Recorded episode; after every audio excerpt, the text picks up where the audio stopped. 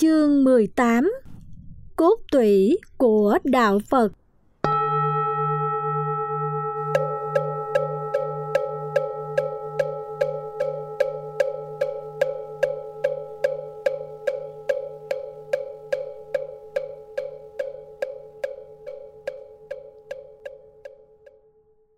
Một Dịch nghĩa.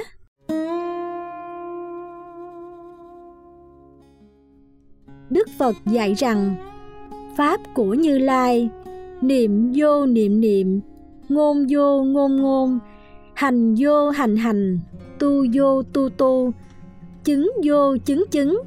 Người lãnh hội được thì rất gần, Kẻ không lãnh hội được thì rất xa.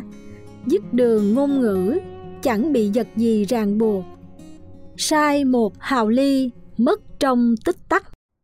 Hai lược giải. Chỉ với nội dung chương này, giáo nghĩa đại thừa mới hoàn toàn phô diễn. Ở đây, đức phật giới thiệu cho chúng ta một cách nhìn mới, một quan niệm mới mang tính khai phóng và tuệ giác viên mãn.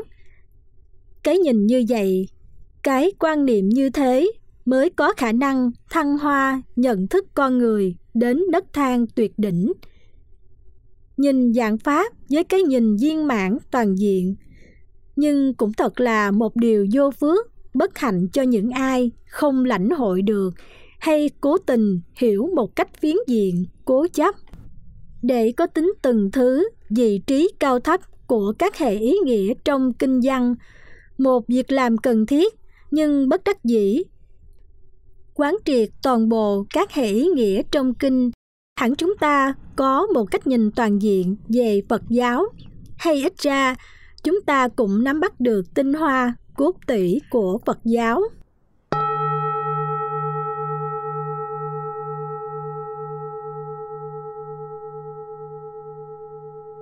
A. Hệ ý nghĩa. Niệm vô niệm niệm. Niệm vô niệm niệm. Chúng ta có thể hiểu theo hai ý nghĩa khác nhau một, niệm vô niệm niệm là niệm cái niệm vô niệm, hay nói sát hơn là duy trì vô niệm. Hai, niệm vô niệm niệm là niệm mà không còn chủ thể niệm và đối tượng niệm, tức là thái độ vô sở chấp, vô sở trụ. Cả hai ý nghĩa này đều là yếu chỉ của thiền tông bắc tông phật giáo định nghĩa cơ bản nhất của vô niệm là vô vọng niệm. Vì vô niệm là tên gọi khác của chánh niệm. Vô vọng niệm, không khởi niệm phân biệt, thường trú pháp tánh như như. Đạt được vô khởi niệm thì tịch diệt hiện tiền, như luận truyền tâm pháp yếu nói. Khi mà không còn một niệm khởi lên, chính lúc ấy, cảnh như lặng lặng tâm cũng tịch diệt. Vô nhất niệm khởi, tiện thị cảnh dông, tâm tự diệt. Đồng với quan điểm này, kinh tam huệ dạy, không tác ý, không khởi niệm, muôn sự đều xong. Vô ý, vô niệm, dạng sự tự tất. Luận đốn ngộ nhập đạo yếu môn, còn nói rằng vô niệm là tông chỉ nhập đạo đốn ngộ. Vô niệm là vô tà niệm, còn gọi là chánh niệm. Nhưng thế nào là tà niệm, chánh niệm? Niệm có, niệm không là tà niệm, không niệm có không là chánh niệm.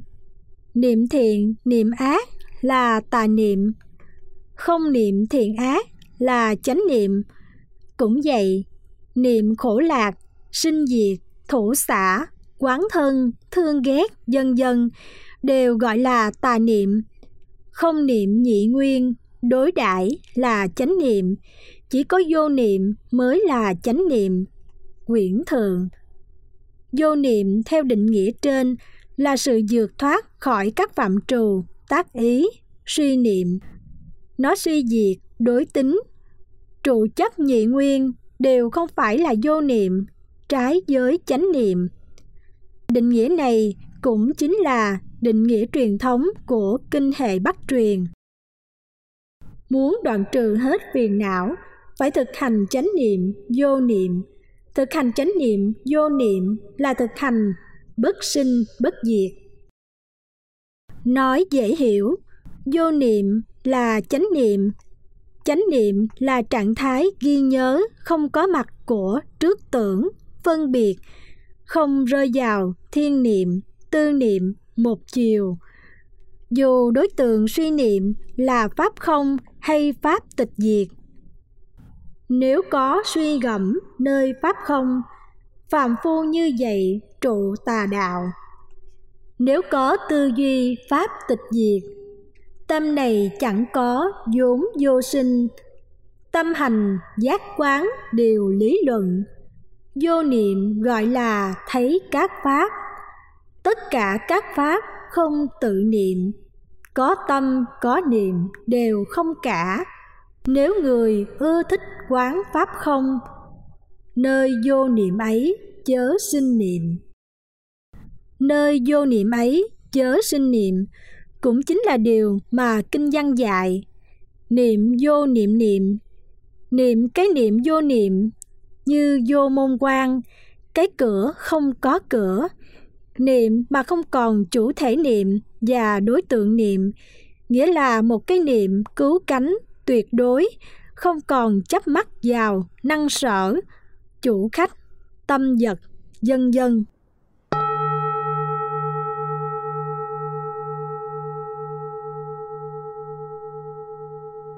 B. Hệ ý nghĩa ngôn vô ngôn ngôn. Ngôn ở đây không chỉ là lời nói nói chung, mà ý còn chỉ cho lời thuyết pháp, chánh pháp. Ngôn vô ngôn ngôn cũng được hiểu theo hai nghĩa.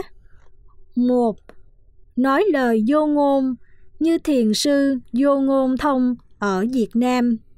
Hai, ngôn vô ngôn ngôn là thuyết pháp mà không còn chủ thể thuyết và đối tượng bị thuyết, tức người nghe.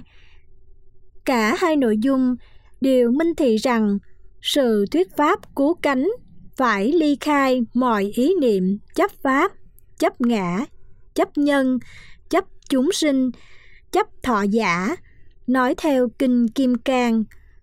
Thuyết pháp với thái độ, với tầm nhìn như vậy mới thực sự là khai phóng viên mãn và toàn bích.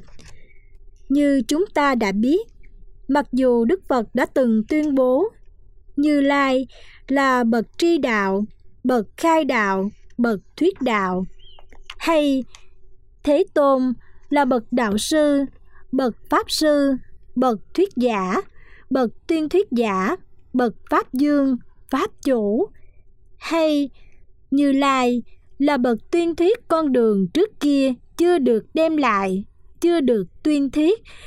Là bậc tri đạo, bậc ngộ đạo, bậc thuyết đạo thuần thục.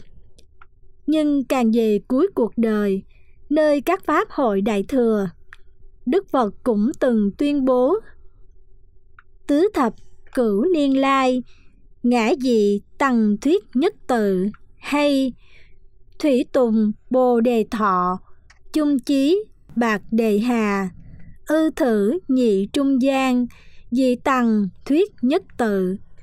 Như vậy, có phải đức phật nói lời tự ngữ tương di hay là nhằm ngụ ý, dạy một giáo nghĩa gì thâm thúy? Chúng ta hãy nghe đức phật giải thích.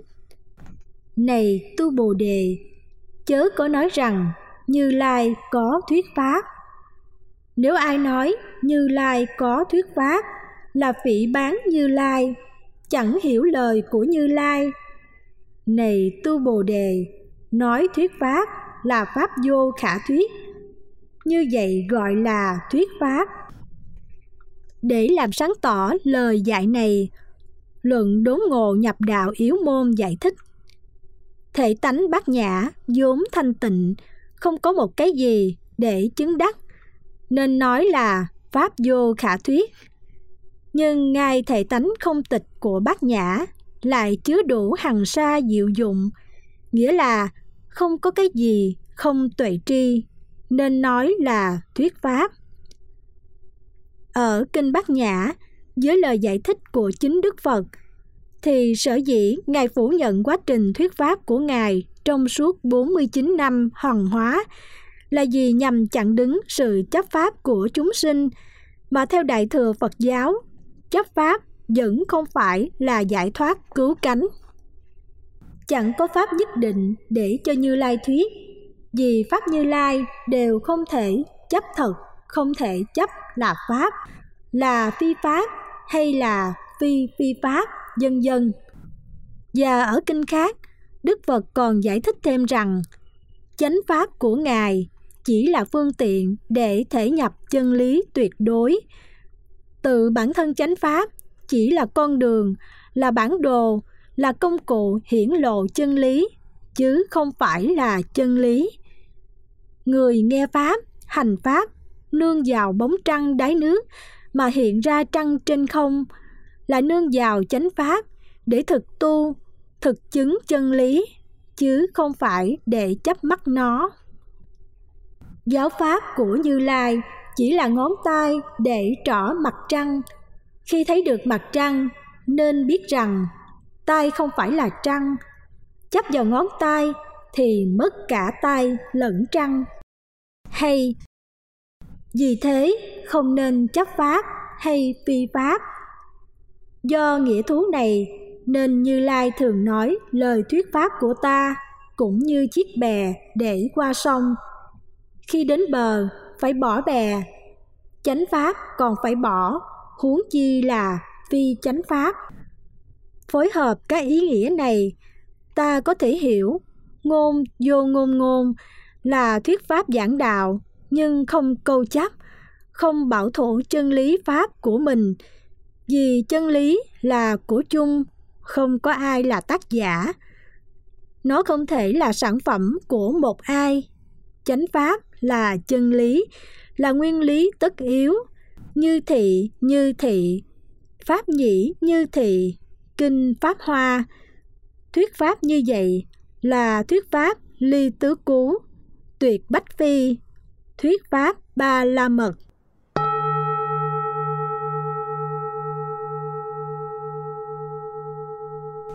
C.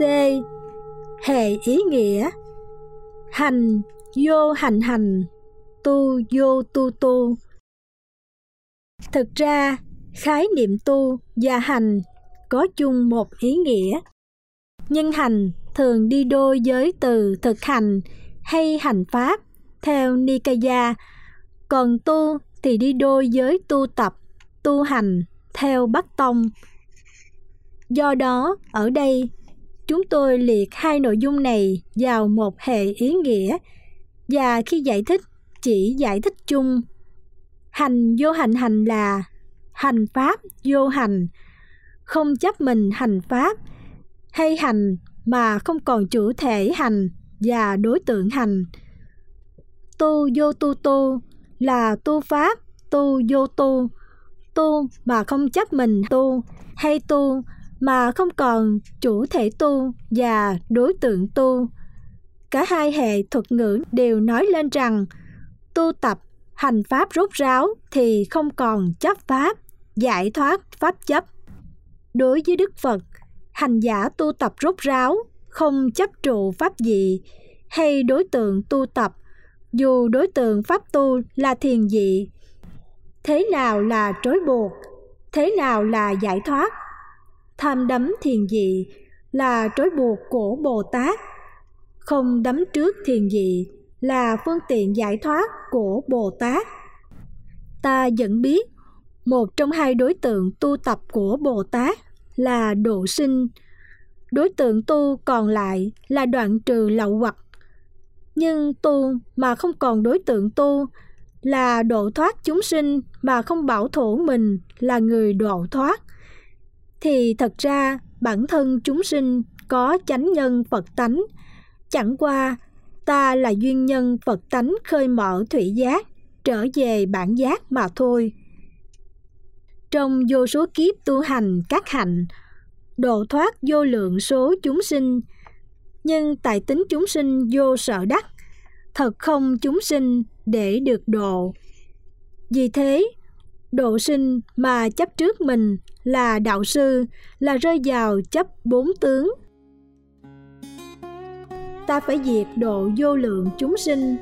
Nhưng khi diệt độ tất cả chúng sinh rồi, mà thật ra chẳng có chúng sinh nào được ta diệt độ.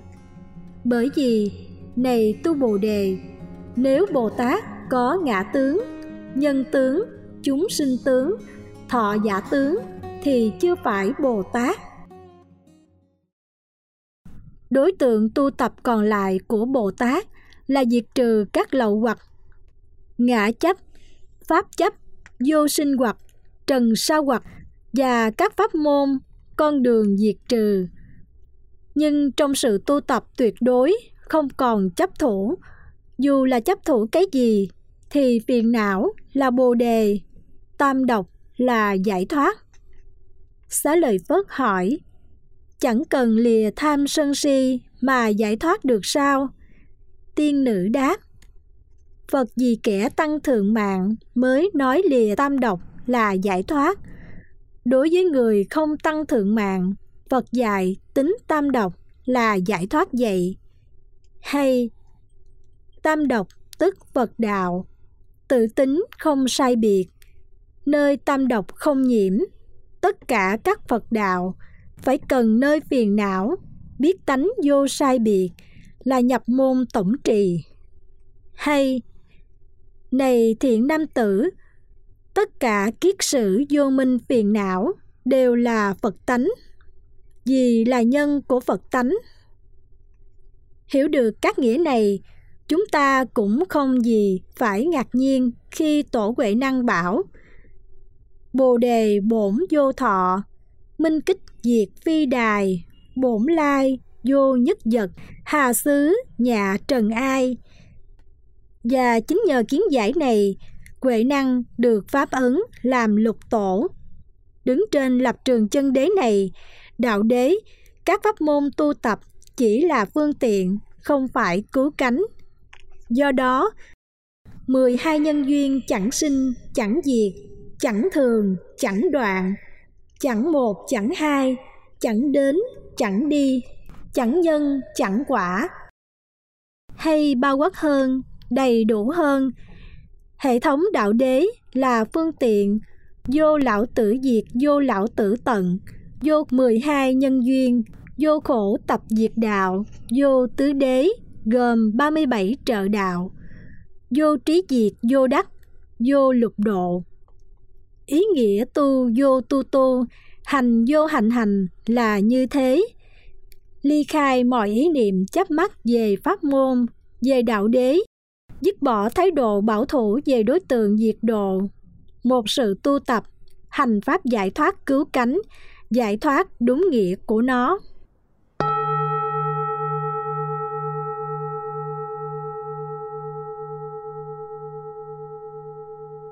D. Hệ ý nghĩa Chứng vô chứng chứng. Cũng như các hệ ý nghĩa trên, chứng vô chứng chứng là chứng pháp vô chứng, không chấp thủ quả gì, hay chứng bà không còn chủ thể chứng đắc và pháp được chứng đắc, năng chứng sở chứng song song. Lý này rất là đại thừa, rất là thiền tông. Chỉ với quan niệm khai phóng như thế, hành giả sau khi tu chứng mới thật sự là đạo nhân giải thoát thậm chí giải thoát mọi tri kiến về giải thoát giải thoát tri kiến điều này thiền gọi là, sau khi chứng đạo, tôi thấy núi sông vẫn là núi sông mà thôi. Chứng vô chứng chứng, phủ nhận sự chấp mắc về quá trình tu chứng, đề cao giá trị nguyên thủy là vô sở đắc. Chính vô sở đắc mới chính thực là bồ đề, niết bàn vi diệu. Dĩ vô sợ đắc cố, viễn ly điên đảo mộng tưởng cứu kính niết bàn cũng trên lập trường này. Kinh niết bàn 17 nói, người vô sở đắc là trí tuệ, người hữu sở đắc gọi là vô minh. Vô sở đắc giả tắc danh vi hiệu, hữu sở đắc giả danh di vô minh. Quan điểm này kinh lăng nghiêm cũng nói tương tự. Tri kiến lập tri, tức vô minh bổ. Tri kiến vô kiến tư tức niết bàn. Niết bàn giải thoát thực sự là khi người ta giải thoát mà không dướng mắt trong ý niệm về giải thoát. Kinh niết bàn còn nói, người có sở đắc gọi là sinh tử luân hồi. Bồ tát đã đoạn trừ tất cả sinh tử, biến dịch sinh tử phần đoạn sinh tử. Cho nên bồ tát được gọi là vô sở đắc. Ngay cả đức phật sở dĩ trở thành bậc tuệ giác viên mãn là do chứng mà không thủ chứng, đắc mà vô sở đắc. Đúng thế. Này tu bồ đề, ta ở nơi pháp vô thượng chánh đẳng chánh giác, thật chẳng đắc một chút pháp gì cả. Nhờ vậy mà chứng đắc vô thượng chánh đẳng chánh giác. Chính vì thế mà như lai tuyên bố rằng, pháp của như lai chứng đắc là vô thật vô hư. Không thật là đắc, mà vô sở đắc. Không hư là mặc dù nhìn nhận vô sở đắc, nhưng lại đắc chánh giác. Lý luận này hoàn toàn tương đồng với kinh duy ma cực. Thiên nữ hỏi xá lợi phất, ngài đắc a la hán ư?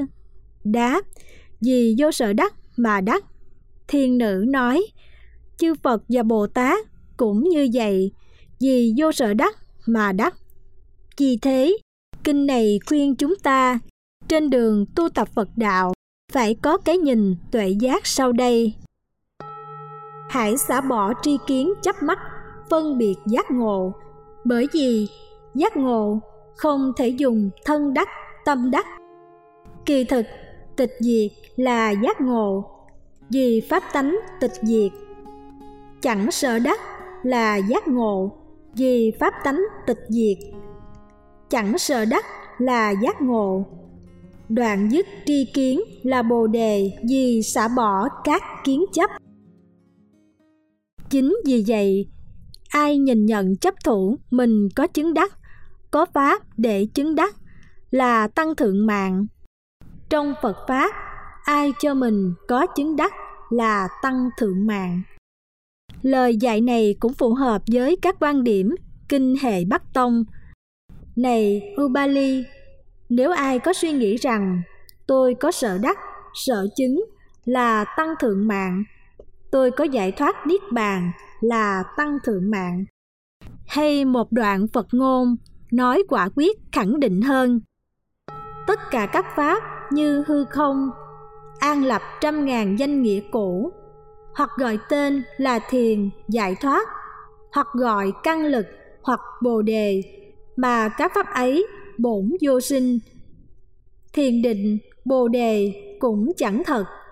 Các pháp tự tính vô sợ đắc, sẽ ở chỗ nào mà nói chứng, nói rằng được chứng là không được. Và long thọ bồ tát trong tác phẩm luận trí độ của mình cũng nói tương tự. Trong thực tướng của các pháp, cái gọi là tướng quyết định là không thể có. Như vậy, gọi là vô sở đắc. Và từ điển trên còn trích dẫn một lời sớ để giải thích rằng, có sở đắc là do tâm còn chấp tướng, chấp pháp. Chỉ có vô sở đắc là trí tuệ vô phân biệt. Nhìn chung dù các kinh luận có giải thích như thế nào đi nữa, thì điều mà chúng ta cần hiểu trong lời dạy của đức phật, chứng vô chứng chứng là chứng đắc, nhưng không chấp thụ pháp chứng đắc của mình, và không cho mình là người năng chứng. Nhờ thái độ vô chấp này, hành giả sẽ trừ khử mạng tâm, tăng thượng mạng tâm, để thăng tiến trên các quả vị ngày càng cao hơn, rốt ráo hơn nó là một định đề nhằm giáo dục chúng ta hãy bỏ hóa thành mà đạt đáo bảo sở. Khi đến bảo sở rồi, cũng không cho mình là chứng đắc vô thượng. Như vậy, sự chứng đắc đã siêu diệt, rốt ráo. Cả bốn hệ ý nghĩa như đã lược giải thích trên là quan điểm hoàn toàn mới của phật giáo bắc tông nó thoát ly khỏi quan điểm kinh tạng truyền thống của nikaya. Vì thế, cần lưu ý rằng các hệ luận niệm vô niệm niệm, ngôn vô ngôn ngôn, hành vô hành hành, tu vô tu tu và chứng vô chứng chứng không có ý bác bỏ quá trình tu tập nhưng lại nhằm đề cao giá trị của quá trình tu tập mà không có mặt của ý thức chấp ngã, chấp pháp, những thứ chấp phàm phu hóa con người. Ở đây giáo nghĩa này là quá trình thứ hai sau quá trình chứng đắc hóa thành. Nó nhằm thăng hoa nhận thức quan của hàng nhị thừa trên đường bỏ hóa thành để đến bồ tát thừa, phật quả. Hay nói đúng hơn, nó là giáo nghĩa tu tập cần thiết của bậc thánh đã chứng quả nhưng rất tiếc, nhiều kẻ lợi dụng vào giáo lý siêu tuyệt vời này với mục đích bao che, biện hộ cho hành tệ lậu của mình. Vì thâm hiểu được điều này, đức phật đã chẳng dạy, người lãnh hội được thì rất gần, kẻ không lãnh hội được thì rất xa. Dứt đường ngôn ngữ, chẳng bị vật gì ràng buộc. Sai một hào ly, mất trong tích tắc hay sao? Do đó người hành đạo tu tập sau khi quán thông được tinh hoa, cốt tủy của phật giáo, cứ thẳng tiến mà bước, không nên câu nệ vào dư luận, không lợi ích cho đường tu tiến của mình. Hạt nào rơi rụng thì cứ để rơi rụng, đừng luyến tiếc. Chỉ vì chỗ chí đạo, chỉ dung chứa những cành hạt chắc mà thôi.